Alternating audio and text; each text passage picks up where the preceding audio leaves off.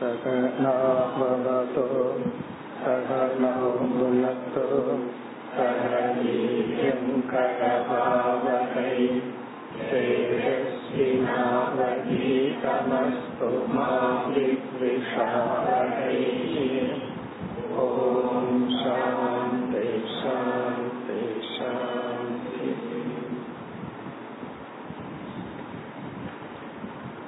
நாற்பத்தி மூன்றாவது ஸ்லோகம். பிரம்மச்சர்யம் தபசௌச்சம்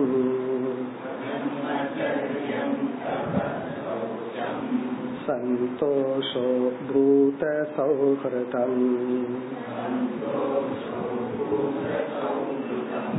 கிரஹஸ்தஸ்ய ப்ரிதௌ கந்துகோ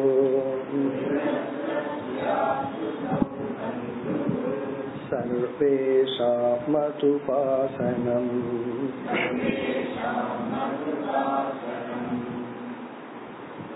சந்நியாச தர்மத்தை பற்றி கூறி பகவான் முடிவுரை செய்ய போகின்றார்.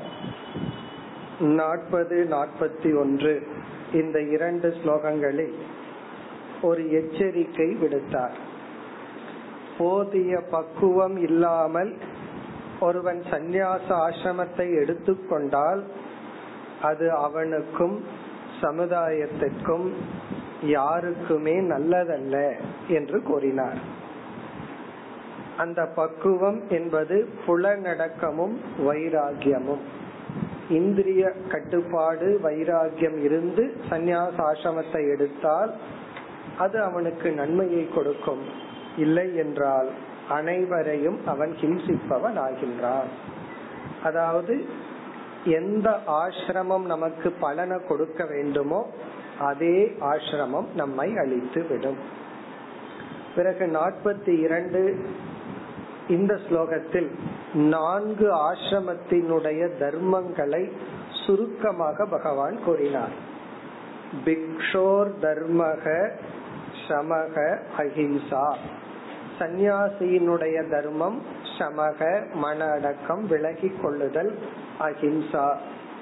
தப ஈக்ஷா வனைகசக, வானப்பிரஸ்த ஆசிரமத்தில் இருப்பவர்களுடைய முக்கிய கடமை தபக எளிமை. என்ன, இல்லறத்தில் இருக்கும் போது விதவிதமான போகங்கள் அனுமதிக்கப்பட்டுள்ளது. இங்கு தபக ஈக்ஷா என்றால் உபாசனம், தியானம். கிரகிநக பூத ரக்ஷா இஜ்யா, இல்லறத்தில் இருப்பவர்களுக்கு அனைத்து ஜீவராசிகளையும் குறிப்பா மற்ற 3 ஆசிரமத்தில் இருப்பவர்களையும் ரக்ஷா காப்பாற்றுவது. இஜ்யா என்றால் யாகங்கள், சுருக்கமாக கர்ம யோகம். த்விஜஸ்ய ஆச்சாரிய சேவனம், மாணவனுக்கு ஆசிரியருக்கு சேவை செய்தல். இத என்ன சொல்றார்? படித்தல். இந்த படித்தல்ங்கிற சாதனைய குரு சேவா அப்படின்னு சொல்றார். இதுல இருந்து குருவுக்கு சேவை செய்து இவன் சாஸ்திரங்கள் அல்லது அறிவை பெற வேண்டும்.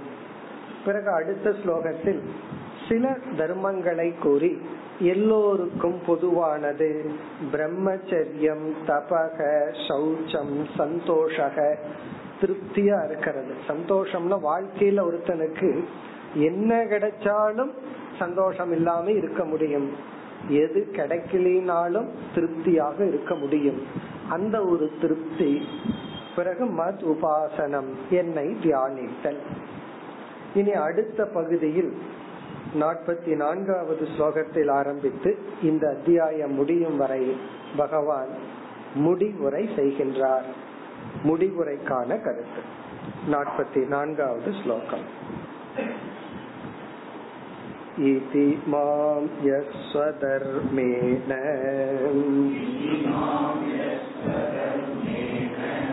பஜன் நித்யமனன்யபாக் சர்வபூதேஷு மத்பாவக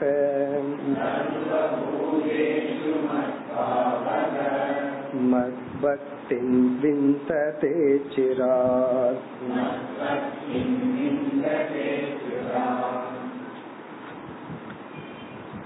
இதி இதி என்ற சொல் இதுவரை கூறிய தர்மங்களை பின்பற்றுவதன் மூலம் பகவான் முடிவுரை செய்கின்றார். இது இவ்விதம், இவ்விதம்னா நான் உபதேசித்தபடி வர்ண ஆசிரம தர்மங்கள் உபதேசிக்கப்பட்டது. அதன்படி யக ஸ்வதர்மேன மாம் பஜன், ஸ்வதர்மேன ஸ்வதர்மத்தின் மூலமாக என்னை வழிபட்டு. இப்ப இறைவனை வழிபடுகின்ற பெரிய வழிபாடு நம்முடைய கடமைகளை செய்தல். ஸ்வதர்மேன மாம் பஜன், மிக தெளிவா பகவான் சொல்ற. இதத்தான் ஒர்க் இஸ் வர்ஷிப்னு சொல்லுவோம். எனக்கு பகவான வழிபடுறதுக்கு நேரம் இல்லைன்னு சொல்ல வேண்டிய அவசியமே இல்லை. நாம கடமையை செய்யும் பொழுதே பகவானை வழிபட்டு கொண்டு இருக்கின்றோம். இப்ப சொதர்மேன பஜன், சொதர்மத்தை செய்வதன் மூலமாக என்னை ஒருவன் வழிபட்டு. இப்ப பெஸ்ட் ஃபார்ம் ஆஃப் வர்ஷிப் என்னன்னா நம்முடைய கடமைகளை செய்தல். சரி, எது கடமை, எதன் அடிப்படையில கடமைகள் இருக்கு? இதி இவ்விதம் நான் சொல்லப்பட்ட விதத்தில், அதாவது வர்ணத்தின் அடிப்படையில் சில சொதர்மங்கள், ஆசிரமத்தின் அடிப்படையில் சில கடமைகள். இந்த வர்ண ஆசிரம இந்த இரண்டு கடமைகள், இரண்டின் அடிப்படையில் சொதர்மேன கடமைகளை உணர்ந்து அதை செய்வதன் மூலமாக மாம் பஜன் என்னை ஒருவன் வழிபட்டு. எப்படி? நித்தியம் அனன்யபாக், நித்தியம்னா முழுமையாக எப்பொழுதும், பஜன் நித்தியம். நம்மளும் நம்ம கடமைகளை செய்யறோம், எப்பாவது செய்யறோம். ஆபீஸ்ல போய் எப்பாவது வேலை செய்யற மாதிரி எப்பாவது நம்ம கடமைகளை செய்யறோம். ஆனா அப்படி இல்லாம நித்தியம் என்றால் இங்கு முழுமையாக நமக்கு கடமை எவ்வளவு இருக்கோ அந்த கடமையை கம்ப்ளீட்டா முழுமையாக யார் செய்கின்றார்களோ, அறகுறையா செஞ்சா போதாது, நம்முடைய கடமைகளை முழுமையாக யார் செய்கிறார்களோ.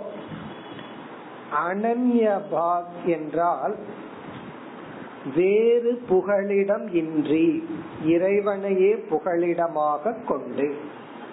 அனன்யம் அப்படின்னா கடவுளை தவிர வேறு இடத்துல. அனன்யபாக், இங்க பாக் அப்படின்னா பஜதே, அதாவது கடவுளை தவிர வேறு இடத்தில் நம்மை சரணடைந்து கொள்ளாமல், நம்மை ஒப்படைக்காமல், அதாவது பகவானே கதி என்று பகவானையே சரணடைந்து, பகவானை தவிர வேற இடத்துல சரணடையாமல். இதை எப்படி புரிந்து கொள்ள வேண்டும்னா, இப்போ ஒருவருக்கு திருடக்கூடாது, லஞ்சம் வாங்க கூடாதுன்னு ஒரு பிரின்சிபல் இருக்கு. அப்ப அவருக்கு தர்மத்துல சரணடைஞ்சிருக்கார், நான் தர்மப்படிதான் இருப்பேன். அப்போ அத நம்பறார், அதுலதான் நான் கமிட்டடா இருப்பேன், அது என்ன காப்பாற்றும், அதுதான் நான் அப்படின்னு இருக்கார். எப்பொழுதுனா 100 ரூபா லஞ்சம் கொடுக்கும் போது. அப்படியே ஒரு சைபர் அதிகமாகுதுன்னு வச்சுக்கோமே, அப்ப கொஞ்சம் பேசி அப்புறம் முடிவு பண்றாரு. ஒரு அரை மணி நேரம் பேசி, இல்ல நான் தர்மத்தை படிதான் இருப்பேன், இன்னும் 2 சைபர் கூடுதுன்னு வச்சுக்கோமே. அப்ப என்ன ஆகுது? பேச்சே இல்லாம இவர் அந்த பணத்துல சரணடைஞ்சார். அப்போ அனன்ய பாக்னா இந்த தர்மம் எல்லாம் காம்ப்ரமைஸ் ஆயிருது. இவ்விதம் இறைவன்தான் தர்மந்தான் என்னுடைய கடமையை செய்வதுதான் என்ன காப்பாற்றும் என்று அதில் நம்மை ஒப்படைத்து கொள்ளுதல். அப்படி இல்லாம ஒரு டெம்டேஷன் வரும்போது நம்ம அதை விட்டு விட்டு அதர்மமான வழிக்கும் தவறான வழிக்கும் நம்ம சரணடைய வச்சிடறோம். அதான் அனன்யபாக். அனன்யபாக்னா வேற எதையும் இவன் நம்பாமல், தர்மத்தையும் சொதர்மத்தையும் ஈஸ்வரனையும் மட்டும் நம்பி இருப்பவனாக யார் முழுமையாக தன்னுடைய கடமையை செய்வதன் மூலமாக என்னை வழிபடுகின்றார்களோ.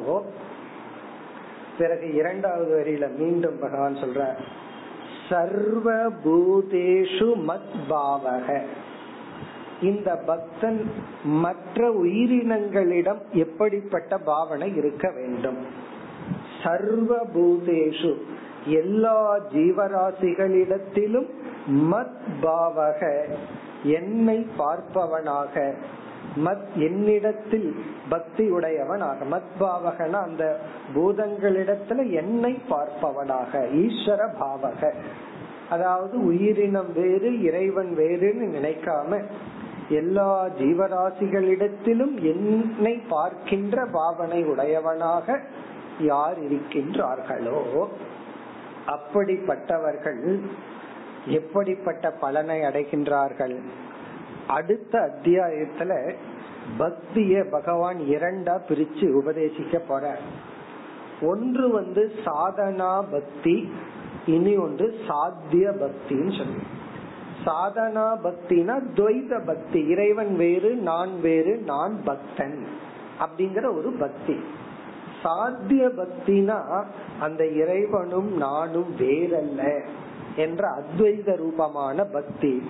அந்த அத்வைத ரூபமான பக்தியை ஒருவன் அடைகின்றான். அது அடுத்த பகுதியில் சொல்றார். மத் பக்திம் விந்ததே, விந்ததே அடைகின்றான். மத் பக்தி என்னிடத்தில் அந்த பரம பக்தியை அடைகின்றான். அதாவது மிக மிக கடினமானது நேசிக்கிறது தான், சுலபமானது வெறுக்கிறது. நம்ம நினைச்சிட்டு இருக்கிறோம் வெறுப்பை எடுக்கிறது கஷ்டம், வெறுக்கிறது கஷ்டம்னு நினைக்கிறோம். அது சுலபமா பண்ணிடலாம். வெறுப்பை எடுக்கிறதும் சுலபம், வெறுக்கிறதும் சுலபம். அன்பு செலுத்துறது தான் கடினம். அது யாராவது நமக்கு ஒரு சின்ன கஷ்டத்தை கொடுத்துட்டா அவங்க மீது அந்த அன்பை கொண்டு வர்றது பெரிய கஷ்டம். முதல்ல பழிவாங்குற எண்ணத்தை நீக்கிறதே கஷ்டமா இருக்கு, அதுக்கப்புறம் அன்பு கிங்க போறது. ஆகவே மத் பக்தின்னா என்னிடத்தில் முழுமையாக தன்னுடைய அன்பை செலுத்தக்கூடிய சக்தியை விந்ததே அடைகின்றான். அச்சிராத் விரைவில், உடனடியாக. எவ்வளவு நாள் எத்தனை ஜென்மம்னு சலிச்சுக்க வேண்டாம். இப்படி உன்னுடைய கடமையை செய்து எல்லா ஜீவராசிகளிடத்தில் என்னை பார்க்கின்ற ஒரு பாவனையை வளர்த்தி கொண்டால் அப்சல்யூட் முழுமையாக என்னை நேசிக்கின்ற அந்த அத்வைத பக்தியை ஒருவன் அடைகின்றான். அப்ப பக்தியத்தான் அடையறமா, பகவான அடையலையா அப்படின்னு ஒரு சந்தேகம் வரலாம். இப்ப பகவான் மீது பக்தியை அடையறதுக்கு தான் இவ்வளவு கஷ்டமா? நான் பகவானை எல்லாம் அடைய விரும்புறேன். உடனே அடுத்த ஸ்லோகத்தில் நீ என்னை அடைவாய். பகவான அடையறதும் பக்திய அடையறதும் வேறல்ல. இப்ப இந்த ஸ்லோகத்துல என்ன சொன்னார்? என் மீது அப்படிப்பட்ட முழுமையான பக்தியை அடைவாயினார். இனி அடுத்த ஸ்லோகத்துல பகவான் அதனுடைய பொருள் நீ என்னையே அடைவாய் அதை கூறுகின்றார். அடுத்த ஸ்லோகத்தில் 45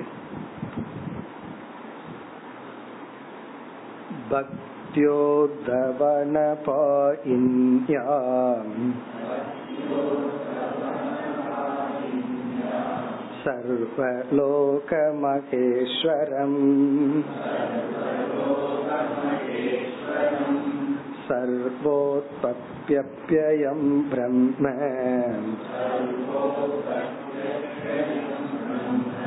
காரணம் மோபயாதி சகம்.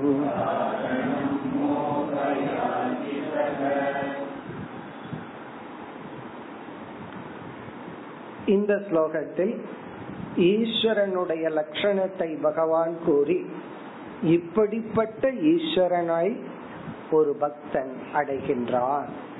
பக்தியை அடைவதும் பகவானை அடைவதும் ஒன்று என்று கூறுகின்றார். இந்த விதத்தில் தன்னுடைய கடமையை செய்து இப்படிப்பட்ட பக்தன் இப்படிப்பட்ட இறைவனை அடைகின்றான். பக்தியா உத்தவ அனபாயின்யா. ஹே உத்தவ, உத்தவ பக்தியா பக்தியினால்.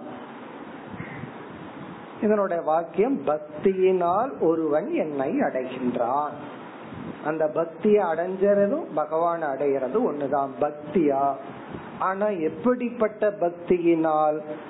அனபாயின்யா.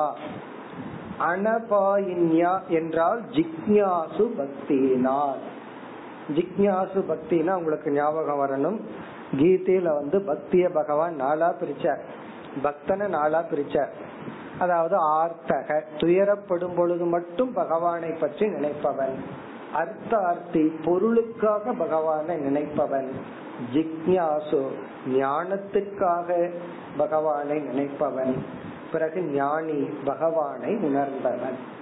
அதுல அனபாயின்யா என்றால் வேறு எந்த காரணத்தை முன்னிட்டும் பக்தி செலுத்தாமல் என்னை உணர வேண்டும், என்னை அடைய வேண்டும் என்ற நோக்கத்தில் செலுத்தப்படுகின்ற பக்தி.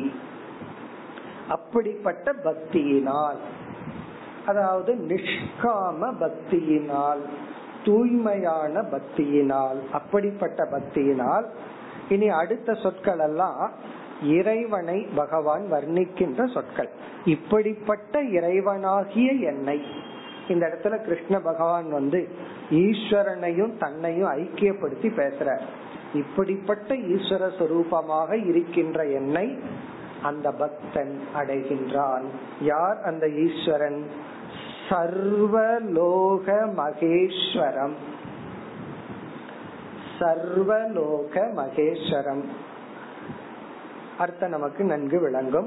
சர்வலோகம் என்றால் அனைத்து உலகத்திற்கும் மகேஸ்வரம் தலைவனாக இருக்கின்ற, அனைத்து உலகத்தையும் ரட்சிக்கின்ற என்று பொருள். இங்க தலைவன் அப்படின்னு சொன்னா என்ன அர்த்தம்? காப்பாற்றி கொண்டு இருப்பவன், அனைத்து உலகத்தையும் காப்பாற்றி கொண்டிருக்கின்ற என்னை அவன் அடைகின்றான். சரி, இறைவன் காப்பாற்றுபவர் மட்டும்தானா? படைப்பவர் யார்? இந்த உலகம் யாருக்குள்ள போகும்? அதை இரண்டாவது வரியில் கூறுகின்றார். சர்வ உற்பத்தி அப்யயம் பிரம்ம. அந்த பிரம்மன் சர்வ உற்பத்தி காரணம். உற்பத்தினா சிருஷ்டி, படைப்பு, அனைத்து படைப்புக்கும் காரணமாக, சிருஷ்டிக்கு காரணமாக இருக்கின்ற. அப்யயம் என்றால் லய காரணம், லயத்துக்கும் காரணமாக இருக்கின்ற, யாரிடத்திலிருந்து தோன்றி யாரால் காக்கப்பட்டு யாரிடத்தில் ஒடுங்குகின்றதோ அப்படிப்பட்ட காரணம் பிரம்ம. அப்படிப்பட்ட அனைத்துக்கும் காரணமாக இருக்கின்ற பிரம்மத்தை முதல் வரியில மகேஸ்வரம் சொல் ஸ்திதி காரணத்தையும், இரண்டாவது வரியில சிருஷ்டி லய காரணத்தையும் குறிப்பிட்டு, சிருஷ்டி லய ஸ்திதி லய காரணமான இறைவனை, அந்த இறைவன் யார்? மா உபயாதி சக. மா அப்படின்னா மாம், என்னை. அப்படிப்பட்ட இறைவனாகிய என்னை உபயாதி சக, அந்த பக்தன் அடைகின்றான். இந்த ரெண்டு ஸ்லோகத்துல பகவான் என்ன செய்திருக்கார்? 44 45 இந்த பக்தியினால ஸ்வதர்மத்தை பின்பற்றுவதன் மூலம் என்னுடைய வர்ணம் என்ன, என்னுடைய ஆசிரமம் என்ன அப்படின்னு நான் முதல்ல புரிஞ்சிட்டு, அந்த வர்ண ஆசிரம தர்மத்தை நான் பின்பற்றும் பொழுது, இங்கு சொல்லப்பட்ட பக்தியோட பின்பற்றும் பொழுது ஒருவன் பக்தியை அடைகின்றான். அதனுடைய பொருள் பகவானை அடைகின்றான். இனி அடுத்த ஸ்லோகத்துல பகவான் வந்து சாதனைகளினுடைய ரேஞ்ச், சாதனைகளினுடைய படியை கூறுகின்றார். 46வது ஸ்லோகம்.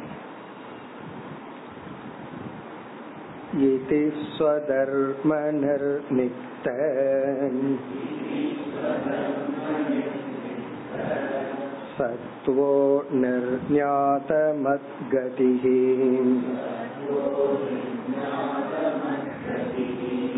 ஞான விஞ்ஞான சம்பன்னக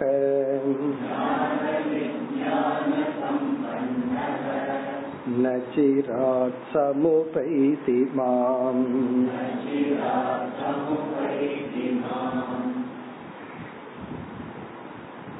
இந்த ஸ்லோகம் ஒரு முழுமையான ஒரு ஸ்லோகம், ஒரு கம்ப்ளீட் ஸ்லோகம்.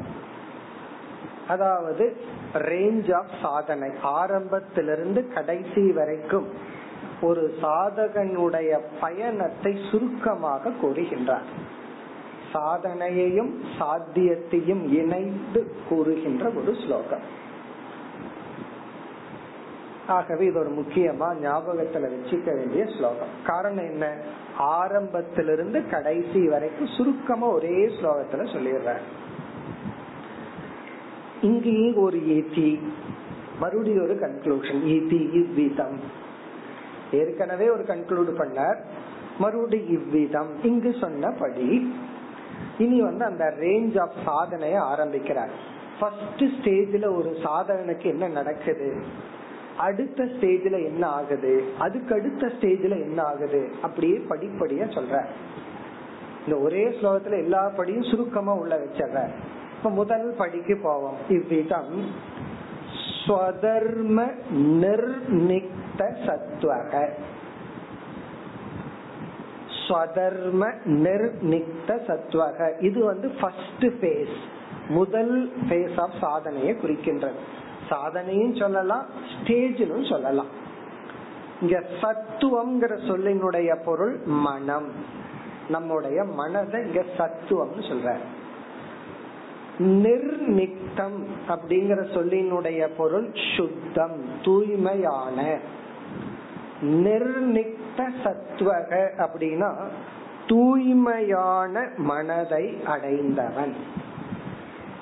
சுத்த சத்வக சுத்த மனக அந்தகரணக, தூய்மையான மனதை அடைந்தவன். நிர்நிக்த சத்துவ. சரி, இவன் எப்படி தூய்மை அடைஞ்சான்? நம்மோட மனதுல வந்து அழுக்குகள் ரொம்ப இருக்கு.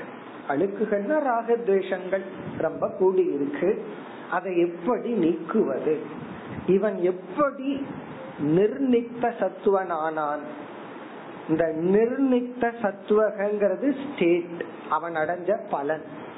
ஒரு ஃபர்ஸ்ட் ஸ்டேஜ்ல அவன் அடைஞ்ச பலன் வந்து தூய்மையான மனதை அடைந்தான்.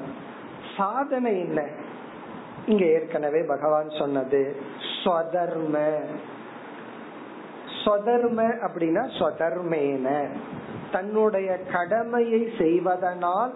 இங்கு சொல்லப்பட்ட இந்த இதி அப்படின்னா கடைசி ரெண்டு ஸ்லோகத்துல பகவான் சொன்னாரே, இங்கு சொல்லப்பட்ட விதத்தில் வர்ண ஆசிரம தர்மத்தை இப்படிப்பட்ட ஒரு பக்தியுடன் ஒருவன் மேற்கொண்டு அதனால் தூய்மையை அடைந்த மனதை உடையவன். ரொம்ப சுருக்கமா சொல்லிட்டார், ஒரே ஒரு சொல்லுதான். ஆட்டோபாம் மாதிரி ஒரு ஈக்குவேஷன் மாதிரி, ஐன்ஸ்டீன் ஈக்குவேஷன் மாதிரி அடக்கி சொல்லிட்டார். ஸ்வதர்ம நிர்நிக்த சத்வக, ஸ்வதர்மத்தினால் தூய்மை அடைந்த மனதை உடையவன். இனி இத நம்ம இதுக்கு விளக்கம் கொடுத்தா அப்படியே கொடுத்துட்டே போலாம், பேசிட்டே போலாம், முழு தத்துவத்தை உள்ள கொண்டு வந்துடலாம். தூய்மைனா என்ன அப்படின்னு அடுத்த கேள்வி வருது. தூய்மை அப்படின்னு சொன்னா சாதன சதுஷ்டய சம்பத்தி. வேதாந்தத்துல தூய்மை அப்படின்னு சொன்னா சாதன சதுஷ்டய சம்பத்தி. கர்மகாண்டத்துல வந்து இவன் ஏதோ ஒன்னு அடையணும், அல்லது பிசினஸ்லயோ பணத்தையோ பதவியையோ ஏதோ ஒன்னு அடையணும், தடைப்பட்டு போயிட்டே இருக்கு. உடனே அதுக்கு பரிகாரம் சொல்லுவாங்க, ஏதோ பாவம் வந்து உனக்கு தடையா இருக்கு, இந்த பரிகாரத்தை நீ செஞ்சா நீ தூய்மை அடைஞ்சிரு, அதை அடைஞ்சிடலாம்.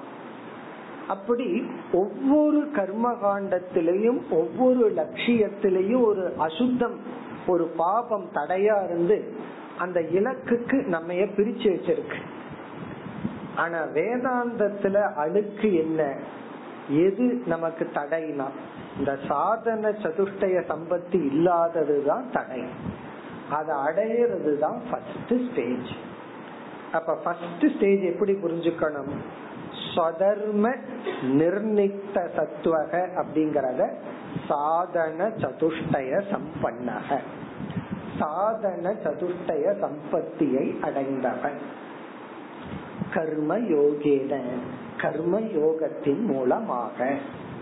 அந்த கர்ம யோகம்ங்கிறது வர்ணத்தையும் ஆசிரமத்தையும் நன்கு உணர்ந்து நான் எந்த ஆசிரமத்துக்கு தகுதியானவன் அப்படிங்கறத உணர்ந்து அந்த ஆசிரமத்தை எடுத்துக்கொண்டு எந்த வர்ணத்துக்கு தகுதியானவன்கிறத உணர்ந்து அந்த வர்ணத்தை எடுத்துக்கொண்டு, இங்க நம்ம வர்ணத்தை பத்தி பேசும்போது பிறப்ப பத்தியே பேசல, ஜாப பத்தி பேசுறோம். எதை செஞ்சா டீச்சிங் பண்ணா நான் ஒழுங்கா இருப்பேனா? சில பேர் நான் டீச்சிங் ஸ்டாஃபா ஒழுங்கா இருப்பான், சில பேர் டீச்சிங் ஸ்டாஃபா ஒழுங்கா இருப்பான். நல்ல ஒருவர் ஒரு ஸ்கூல்ல அப்படித்தான் ஒருத்தர் இருந்தார், ரொம்ப நல்ல ஆசிரியர். அவருக்கு வந்து டீச்சிங்னா கை வந்த கலை. அதனால என்ன ஆச்சுன்னா ரொம்ப ஸ்டூடெண்ட்ஸ் செஞ்சு நல்ல புகழ் பேரெல்லாம் வந்துடுச்சு. உடனே ஒரு ஸ்கூல் ஆரம்பிச்சு மேனேஜ்மெண்ட்ல போய் உட்கார்ந்தாரு. ஒரு ஆளையும் மேனேஜ் பண்ண தெரியல அவருக்கு. ஸ்டூடெண்ட ஒருத்தரை தான் மேனேஜ் பண்ண தெரிஞ்சதே தவிர அங்க இருக்கிற யாரையும் மேனேஜ் பண்ண தெரியல. டீச்சிங்கும் போய் எல்லாம் போய் கொலாப்ஸ் ஆச்சு. காரணம் என்னன்னா அதற்கு அவருக்கு தகுதி இல்லை, மேனேஜ்மெண்ட்டுக்கு அவருக்கு தகுதி இல்லை. கிளாஸ்ல ஷைன் பண்ற அந்த திறமைய கிளாஸுக்கு வெளியே காட்டணும்னு நினைச்சார், அது முடியல. வெளியே காட்டுறதும் உள்ள காட்டினாலும் பிரச்சனை தான், மேனேஜ் பண்ற ஆளை போய் டீச் பண்ண சொன்னாலும் ப்ராப்ளம் தான். அதனால என்னன்னா இங்க வர்ணம்னு சொன்னா என்னுடைய சுபாவம் என்ன, அதை நம்ம ஏற்கனவே பார்த்திருக்கிறோம். நான் சத்துவ பிரதானத்தில் இருக்கிறனா, ரஜ பிரதானத்தில் இருக்கிறனா, சம பிரதானத்தில் இருக்கிறனா? இந்த இடத்துலயே ஒரு முக்கியமான கருத்தை பார்த்தோம். என்னுடைய நேச்சர் ரஜோகுணமா இருந்தா உடனே அதை சத்துவமா மாத்தணுங்கிற அவசியம் இல்ல. அதற்கு தகுந்த கடமையில நான் ஈடுபட்டு ரஜஸ்லயே சுத்தம் அசுத்தம்னு பார்த்தோம். தூய்மையான ரஜச எடுத்து ரஜச நல்ல விதத்தை சேனலைஸ் பண்ணி நான் என்ன பண்ணணும், அதுல நான் தூய்மை அடைய வேண்டும். எல்லாமே டீச்சரா தான் இருக்கணும் அப்படின்னா அப்புறம் யாரு ஸ்டூடெண்டா இருக்கிறது? ஒரு ஸ்கூல்ல எல்லாமே டீச் பண்ணணும்னா அப்புறம் ஸ்கூல்ல யார் ரன் பண்ணணும்? எல்லாமே டாக்டரா இருக்கணும்னா ஹாஸ்பிட்டல்ல யாரு ரன் பண்றது?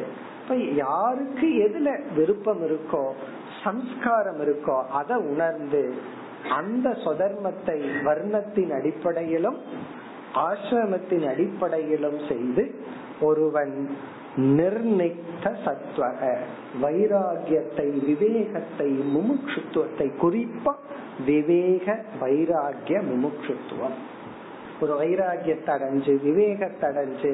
சில பேர்த்துக்கு வைராகியம் இருக்கும், நட்பண்புகள் இருக்கும், ஆனா முமுட்சுத்துவம் மட்டும் இருக்கா. அப்படி சில பேர்த்த பாக்கிறோம், ரொம்ப நல்லவர்களா இருப்பார்கள், எதுலயும் பற்றில்லாமல் இருப்பார்கள். ஆனா இந்த வேதாந்தத்தை கேளுன்னா அதெல்லாம் வேண்டாம், இதுவே எனக்கு போதும், அந்த கேட்கறது ஏதோ வேலை செய்ய மாட்டேங்குது, அதுல ஒரு ருச்சி வரவில்லை. அப்படி இல்லாம இதுல இந்த நிலையை அடைந்தவன், இது ஒரு பெரிய ஸ்டேஜ். ஒரே வார்த்தை நீங்க சொல்லிட்டோம், ஆனா இந்த ஸ்டேஜ் ஏறதுங்கிறது அவ்வளவு சுலபம் அல்ல. இனி செகண்ட் ஸ்டேஜ் என்ன? அதுவும் ரொம்ப அழகான வார்த்தையில இங்க பகவான் சொல்றார். இங்க ஒரு ரொம்ப அழகான எக்ஸ்பிரஷன், நிர்ஞாத மத்கதிஹி. நிர்ஞாத மத்கதிஹி, இந்த ஸ்லோகத்துல கடைசி சொல் கதிஹி என்ற சொல்லுக்கு வந்து இரண்டு அர்த்தம் இருக்கு. சாஸ்திர பிரமாணம் அப்படின்னு அர்த்தம். கதிஹினா சாஸ்திர பிரமாணம், சாஸ்திர பிரமாணம். நிர்ஞாத அப்படின்னா நன்கு உணர்ந்த, நிர்ஞாதம்னா நிச்சயேன, ஞாதம்னா அறிந்த. இங்க மத்ங்கிற சொல்லுக்கு தான் நம்ம ரெண்டு அர்த்தத்தை கொடுக்க போறோம். மத் அப்படிங்கறது இறைவனை குறிக்கிறது, பகவானை குறிக்கிறது. முதல் சொல் வந்து மத் கதிஹினா என்னை பற்றி பேசுகின்ற சாஸ்திரத்தை அறிந்தவன் அப்படின்னு அர்த்தம். மத் அப்படின்னா பகவானை பற்றி பேசுற சாஸ்திரத்தை அறிந்தவன். நிர்ஞாதம்னா நன்கு அறிந்தவன். மத் கதினா சாஸ்திர பிரமாணம். மத் அப்படின்னா பகவானை பற்றி பேசுற சாஸ்திரத்தை அறிந்தவன். பிசிக்ஸ படிச்சா எதை தெரிஞ்சுக்குவோம்? காஸ் அண்ட் எஃபெக்ட், அதாவது வந்து மேட்டர் அண்ட் எனர்ஜியை பத்தி தெரிஞ்சுக்குவோம். கெமிஸ்ட்ரிய பத்தி படிச்சா எதை தெரிஞ்சுக்குவோம்? ஒரு பொருளினுடைய ரசாயன தன்மையை தெரிஞ்சுக்குவோம். எக்கனாமிக்ஸ பத்தி படிச்சா என்ன தெரிஞ்சுக்குவோம்? அதே போல ஈஸ்வரனை பத்தி தெரிஞ்சுக்கணும்னா என்ன சாஸ்திரத்தை படிக்கணும்? எந்த சாஸ்திரம் ஈஸ்வர சொரூபத்தை விளக்குறோம். ஆகவே சாஸ்திரம் மத்கதிஹினா என்னை பற்றி பேசுகின்ற வேதாந்த சாஸ்திரத்தை நன்கு உணர்ந்தவன். இது ஒரு பொருள். இரண்டாவது பொருள் மத்கதிஹினா என்னால் கொடுக்கப்பட்ட வேதாந்த சாஸ்திரத்தை உணர்ந்தவன். இப்ப மத்கதிஹி, இந்த மத்னா என்னை பற்றி பேசுகின்ற சாஸ்திரம், மத்ங்கிறது என்னால் கொடுக்கப்பட்ட சாஸ்திரத்தை உணர்ந்தவன். ஈஸ்வரனால கொடுக்கப்பட்ட சாஸ்திரம் என்னன்னா எல்லாமே ஈஸ்வரனால கொடுக்கப்பட்டதுதான். இந்த இடத்துல வேதம், வேதாந்தம் என்கின்ற சாஸ்திரம். நம்ம எப்படி பொருள் எடுத்துட்டாலும் இங்க என்ன அர்த்தம் கிடைக்குதுன்னா ஞான யோகத்தில் ஈடுபட்டவன். அத இரண்டாவது ஸ்டேஜ். நிர்ஞாத மத்கதிஹினா தன்னை முழுமையாக ஞான யோகத்தில் ஈடுபடுத்தி கொண்டவன். முதல் பகுதியில ஞான யோகத்திற்கான தகுதியை அடைந்தவன், இரண்டாவது பகுதியில ஞான யோகத்தில் ஈடுபடுத்தி கொண்டவன். சில பேர்த்துக்கு ஞான யோகத்தினுடைய தகுதியை அடையும் போது பிராரப்தம் முடிஞ்சிடும், அப்புறம் போய் சேர வேண்டியதுதான். அப்படி இல்லாம இவனுடைய பிராரப்தம் இருக்கும் பொழுதே தகுதியையும் அடைந்து பிறகு அந்த விசாரத்திலும் ஈடுபட்டவன். இப்ப நிர்ஞாதம்னா நன்கு அறிந்த, மத்கதிஹினா என்னை பற்றி பேசுகின்ற சாஸ்திரத்தை கையாண்டவன். இதெல்லாம் அந்த சாதகனை குறிக்குது. அதாவது வந்து என்னை பற்றி பேசுற சாஸ்திரத்தை கையில் எடுத்தவன். சாஸ்திரம்தான் அஸ்திரம். ஒவ்வொருத்தருக்கும் ஒவ்வொரு அஸ்திரம் இருக்கு. நான் இந்த அஸ்திரத்தை எடுத்துட்டேன்னா அத வந்து நான் வந்து பிரயோகம் பண்ணுவேன்னு சொல்றது போல அவன் சாஸ்திரம்ங்கிற அஸ்திரத்தை எடுத்துட்டானா. எப்படிப்பட்ட சாஸ்திரம்? இறைவனை பற்றி பேசுற சாஸ்திரம் அல்லது இறைவனால் கொடுக்கப்பட்ட சாஸ்திரம். அப்படின்னா இவன் தன்னை சாஸ்திரத்தின் இடத்தில் ஒப்படைத்து விட்டான். அப்போ ஒரு சிஷ்யனுடைய லட்சணம் என்னன்னா, சிஷ்யன் யார்னா தன்னை எங்கு ஒப்படைக்க வேண்டும்னா தன்னை சாஸ்திரத்தின் இடத்தில் ஒப்படைத்தல். இதுவும் அவ்வளவு சுலபமா கிடைச்சற. ஃபர்ஸ்ட் படிய தாண்டின உடனே பெரிய ஒரு மலைய சாதிச்சிட்ட மாதிரி இருக்கும். இந்த அமர்நாத் போகும்போது மலையா தாண்டி போகணும்னு சொல்லுவாங்க. ஒரு மலையை தாண்டி போகணும்னா அப்ப தாண்டிட்டமேனா அப்புறம் இன்னொரு மலை முன்னாடி வந்து நிற்கும். இப்படி தாண்ட மலை நிற்கும். இப்படி ஒரு பெரிய விஷயத்த சாதிச்சுட்டு உட்காருவாங்க. அதுக்கப்புறம் ஒரு பெரிய சாஸ்திரம்னு வந்து நிற்கும். இப்ப இந்த இடத்துலதான் 3 அனுகிரகத்தை பெறணும்னு சொல்லுவார்கள். ஈஸ்வர கிருபா, குரு கிருபா, சாஸ்திர கிருபா.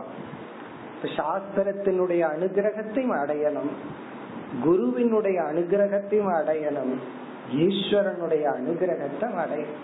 எல்லா சாந்தி பாடமும் இருக்குன்னா இந்த 3 அனுகிரகத்தையும் அடையிறதுக்கு தான். காரணம் என்னன்னா ஈஸ்வரனுடைய அனுகிரகம் இல்லாம மீதி 2 அனுகிரகமும் வராது. ஏன்னா அது ஈஸ்வரனால கொடுக்கப்பட்ட சாஸ்திரம், ஈஸ்வரனை பற்றி பேசுகின்ற சாஸ்திரம். அந்த சாஸ்திரத்தின் அனுகிரகத்தை அடையணும். அனுகிரகத்தை அடைஞ்சிருக்கானா இல்லையான்னு எப்படி தெரியும்னா அந்த சாஸ்திரத்தின் மீது இவனுக்கு பக்தி வரணும். முன்னெல்லாம் உபனிஷத்து புஸ்தகத்தை வந்து அந்த டேபிள் ஆடிச்சுன்னா அதுக்கு கீழே வச்சிட்டு இருந்த ஆடுகள், அல்லது சரஸ்வதி பூஜைக்கு அப்படியே பொட்டு வச்சு கும்பிட்டு இருந்தவன் அந்த உபனிஷத்தை தொடும் பொழுதே நமக்கு மயிர் கூச்சல் வரும். சில பேர் அந்த பாகவதம் சொல்பவர்கள் எல்லாம் பார்த்தீங்கன்னா அந்த புஸ்தகத்தை வந்து வணங்கி அதை விரிச்சு அதுக்கு தீபாராதனை எல்லாம் காட்டி அந்த புஸ்தகத்தை வழிபடுவார்கள். அப்படி ஒரு ரெஸ்பெக்ட் நமக்கு அந்த சாஸ்திரத்துல வரணும். அப்படி வந்தாச்சு அப்படின்னு சொன்னா நம்ம சாஸ்திரத்துக்குள்ள போக தயார்.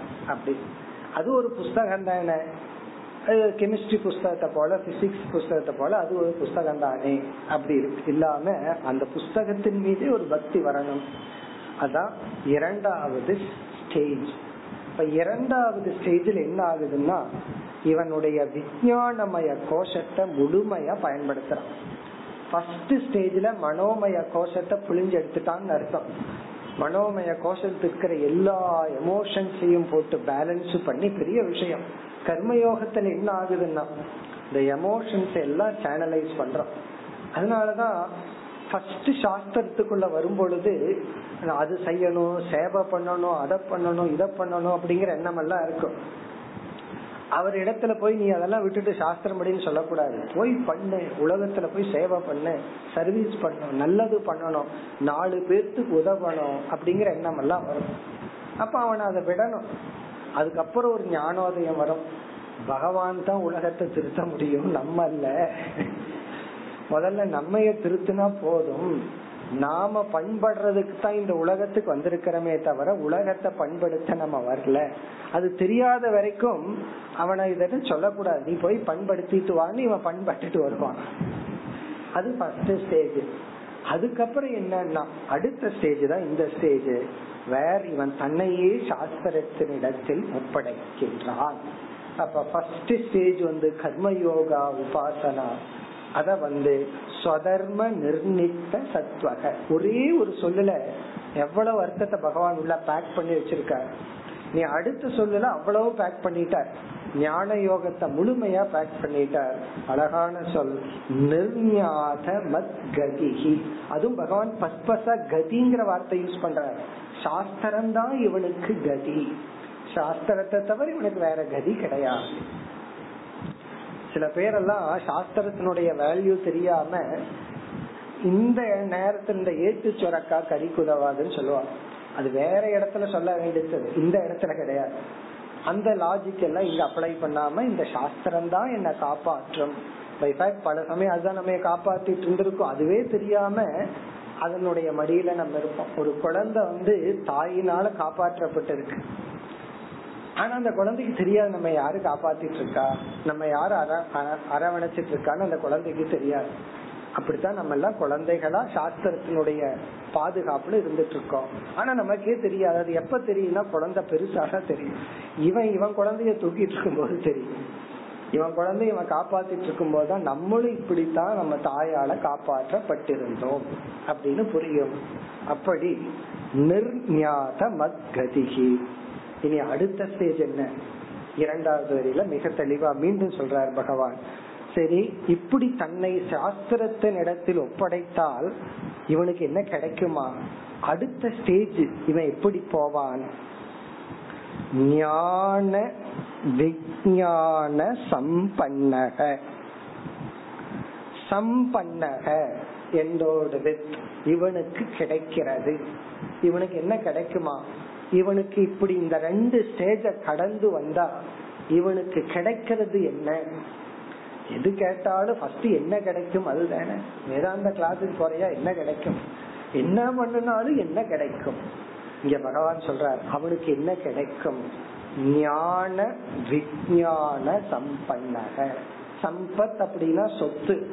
இவனுக்கு கிடைக்கிற சொத்து என்னன்னா ஞானமும் விஞ்ஞானமும். ஞானமும் விஞ்ஞானமும் இவனுக்கு கிடைக்கும். அதான் பலன். ஞானமும் விஞ்ஞானமும் இவன் கையில வர்றதுதான் இவனுக்கு பலன். இந்த ஞானம் விஞ்ஞானம் பல அர்த்தங்கள் நமக்கு நம்ம கொடுக்கலாம். இப்போ ஒரு அர்த்தம் என்னன்னா ஞானம் அப்படிங்கிறது வந்து அபரா வித்யா, இந்த உலகத்தினுடைய நிலையாமை போன்ற தன்மையை உணர்ந்தார். உலகத்தை பற்றியும் இவன் உணர்ந்துள்ளான். விஞ்ஞானம் அப்படின்னா ஆத்ம ஞானம், பரா வித்யா, இந்த உலகத்துக்கு ஆதாரமாக உள்ள உண்மையை உணர்கின்றான். இந்த உலகத்தினுடைய சாமானிய ஞானத்தையும் அடைகிறான், உலகத்துக்கு ஆதாரமா இருக்கிற பிரம்ம ஞானத்தையும் அடைகின்றான்.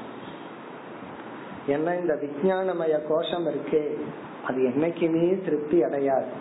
இந்த ஞானத்துலதான் எல்லாமே ஒன்றுதான், எல்லாமே பஞ்சபூதத்தில் ஆனதுதான், உலகத்தினுடைய நிலை அசாரம், அனித்தியம், மித்தியா, இந்த ஞானத்தையும் அடைகின்றார்.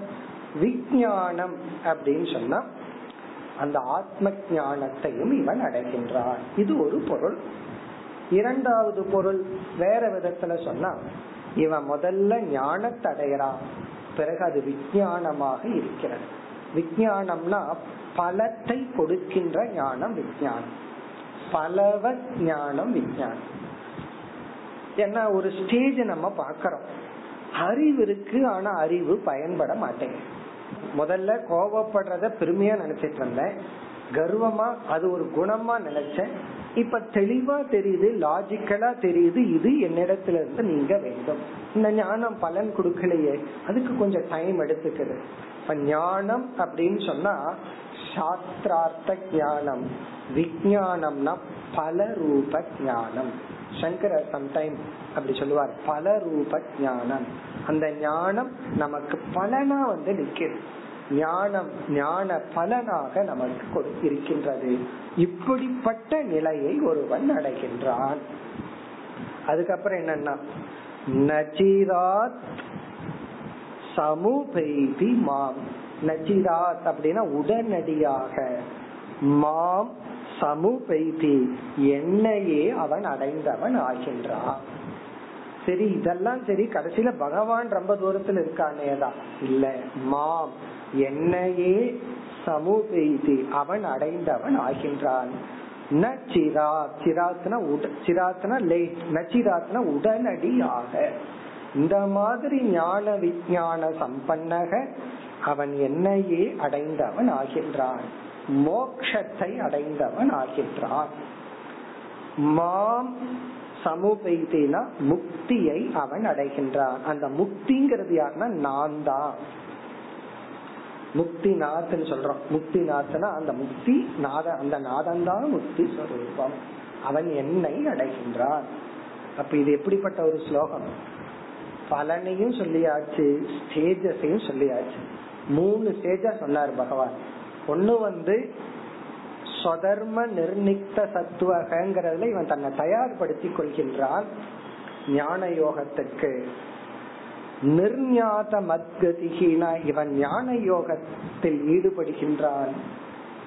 ஞான விஞ்ஞான சம்பன்னகன ஞான யோகத்தின் பலனாக ஞானத்தை அடைகின்றான். அந்த ஞானத்தை அடைவதன் மூலம் மாம் சமுபைதி என்னை அடைகின்றான். இதுல வந்து சில பேர் வந்து ஞான யோகம்ங்கிற விசாரணத்துல ஈடுபடுவார்கள், ஆனா ஞான விஞ்ஞானம் இருக்காது, வெறும் பரோட்ச ஞானம் சப்த ஞானமா இருக்கும்.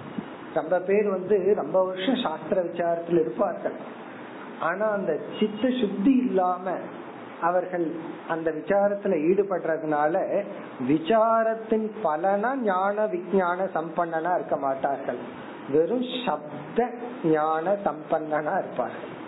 அவங்க கிட்ட வந்து ரொம்ப அழகா தர்க்க ரீதியா பேசுவார்கள், பேசலாம், நமக்கு சொல்லி கொடுப்பார்கள். ஆனா அந்த ஞானம் எப்படி இருக்கும்னா, அதாவது வந்து சாம்பார் பாத்திரத்துல இருக்கிற கரண்டிய போல, கரண்டி என்னைக்கு அது ருசிக்காது, நம்ம தான் அதை ருசிப்போம். அல்லது கடல்ல இருக்கிற மீன் போல, நம்ம தான் அதை ருசிப்போம். ஞான விஞ்ஞான சம்பன்னக மாம் சமுபைதி. இனி பகவான் வந்து மேலும் அடுத்த 2 ஸ்லோகத்துல இந்த தலைப்பையே, இந்த அத்தியாயத்தையும் நிறைவுரை செய்கின்றார். 47 வர்ணாஶ்ரமவதாம் தர்மக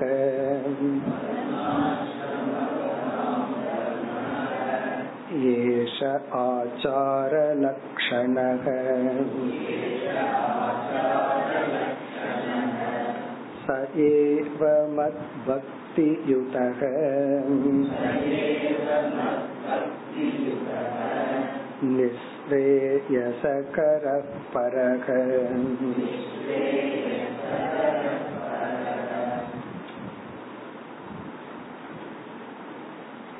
கடந்த 2 அத்தியாயங்களில் நமக்கு தலைப்பு வர்ண ஆசிரமங்கள்.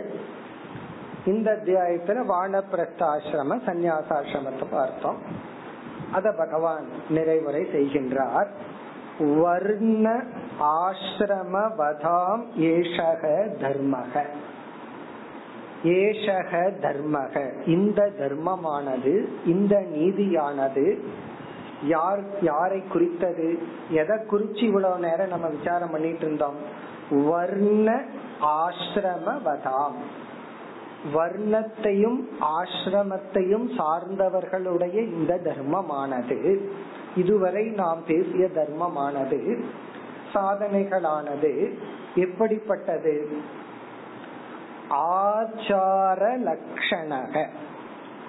மிக அழகா தெளிவா சொல்றார் பகவான். ஆச்சார லட்சணகன்னா பின்பற்ற வேண்டிய ஒன்று, அனுஷ்டான லட்சணக, இத அனுஷ்டானம் பண்ண வேண்டிய ஒன்று ஆச்சார லட்சணக.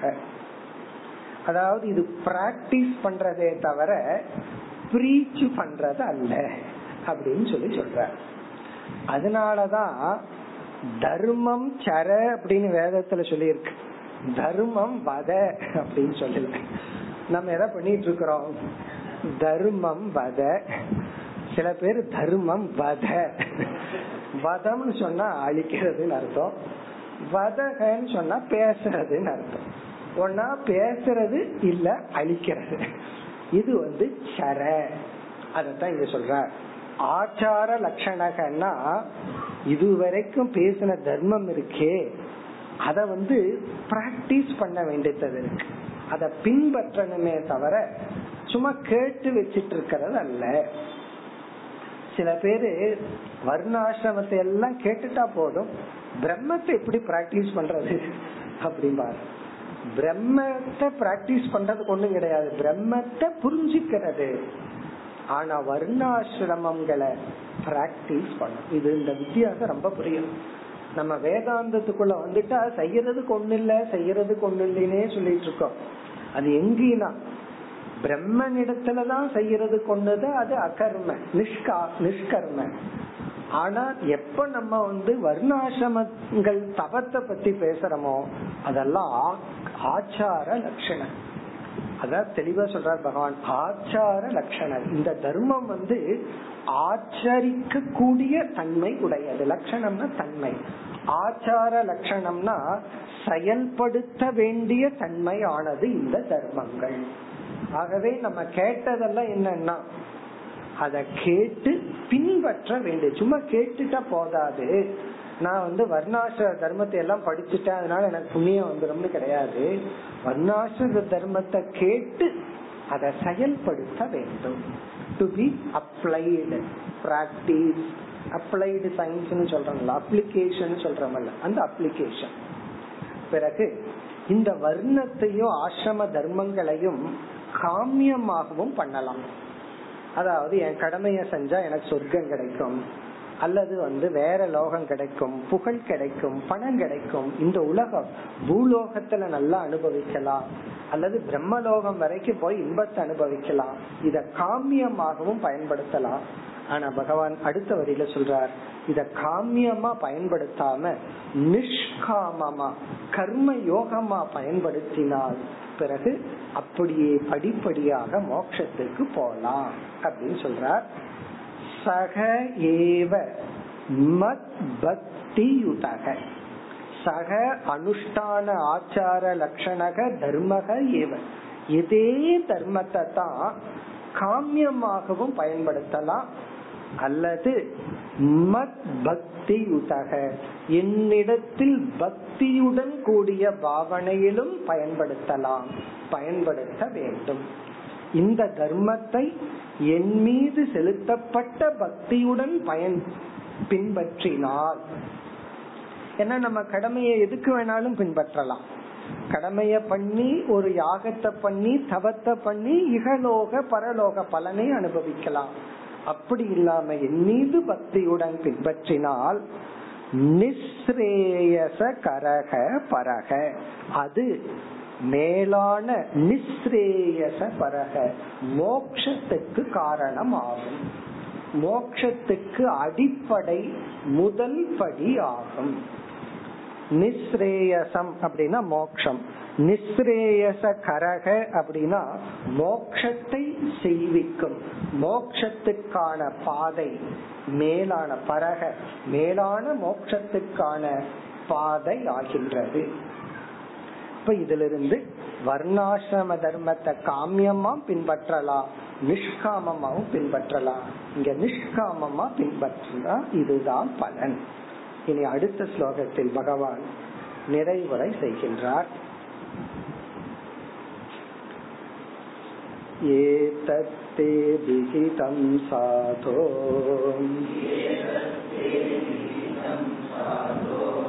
பவான் ப்ரிச்சதி யச்சமாம்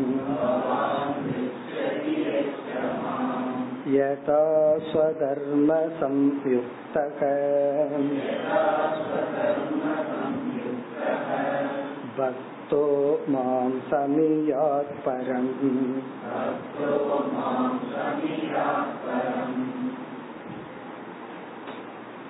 இந்த ஸ்லோகத்தில் பகவான், ஹே உத்தவா, நீ கேட்ட கேள்விக்கு நான் பதில் கூறி விட்டேன் என்று கூறுகிறார். நீ கேட்ட கேள்விக்கு நான் பதில் சொல்லிட்டேன் அப்படின்னு சொல்லி இந்த அத்தியாயத்தை நிறைவு செய்கின்றார்.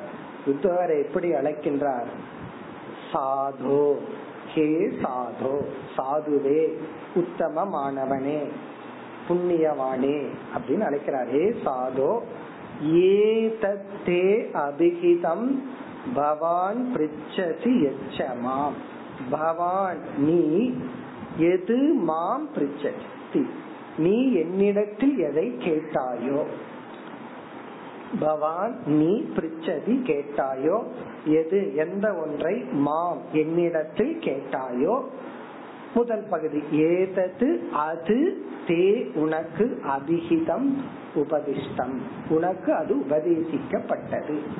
ஹே சாது, சாதுவானவனே, உத்தமமானவனே, நீ பவான் நீ பிரிச்சதி கேட்டாய், மாம் என்னிடத்தில் எதை, என்னிடத்துல நீ எதை கேட்டாயோ அதை நான் தே உனக்கு ஏதத் அதை அபிஹிதம் அப்படின்னா நன்கு உபதிஷ்டம், நன்கு உபதேசிக்கப்பட்டது.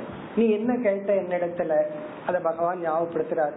இதுதான் நீ கேட்ட, அத நான் உனக்கு சொன்னேன். நீ கேட்டது என்ன, அதை இரண்டாவது வரையில பகவான் சொல்றார்.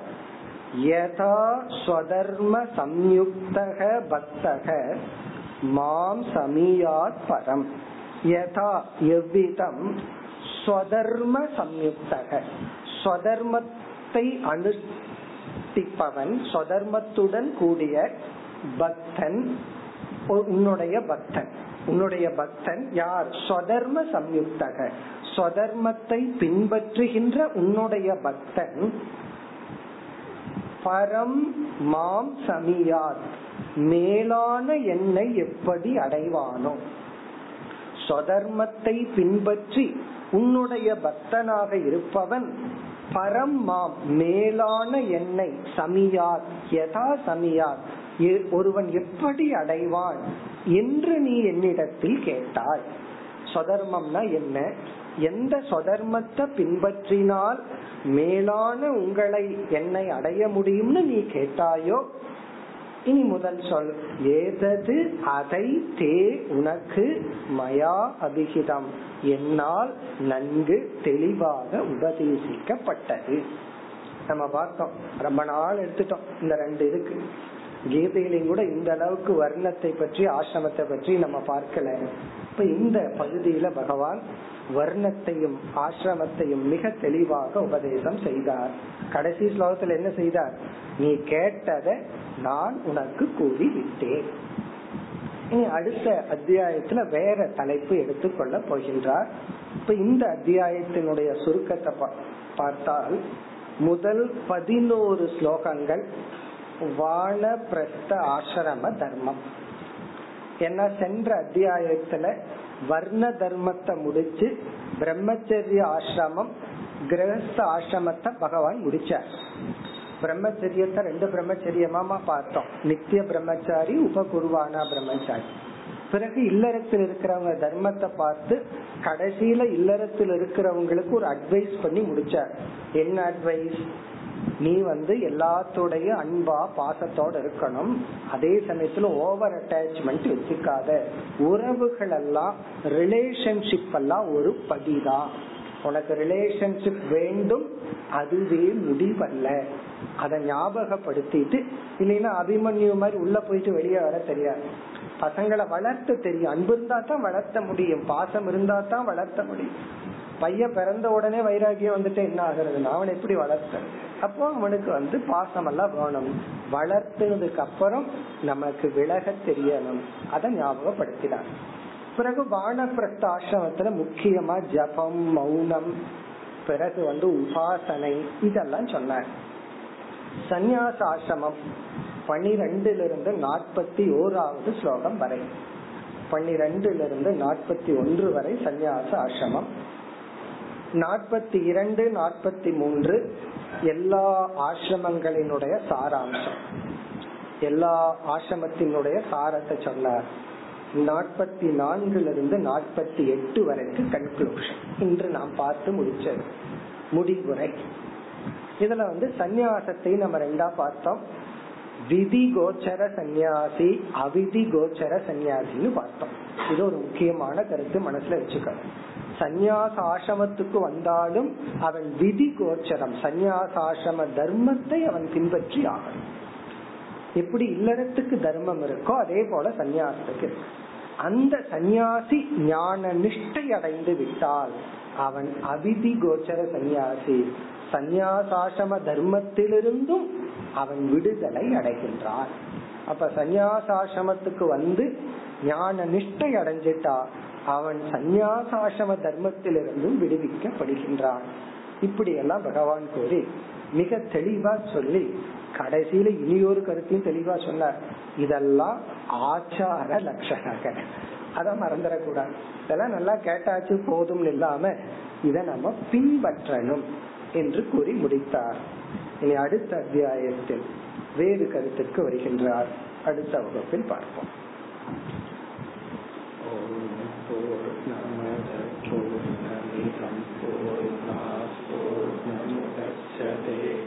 பூர்ணய பூர்ணமாதாய பூர்ணமேவாவசிஷ்யதே.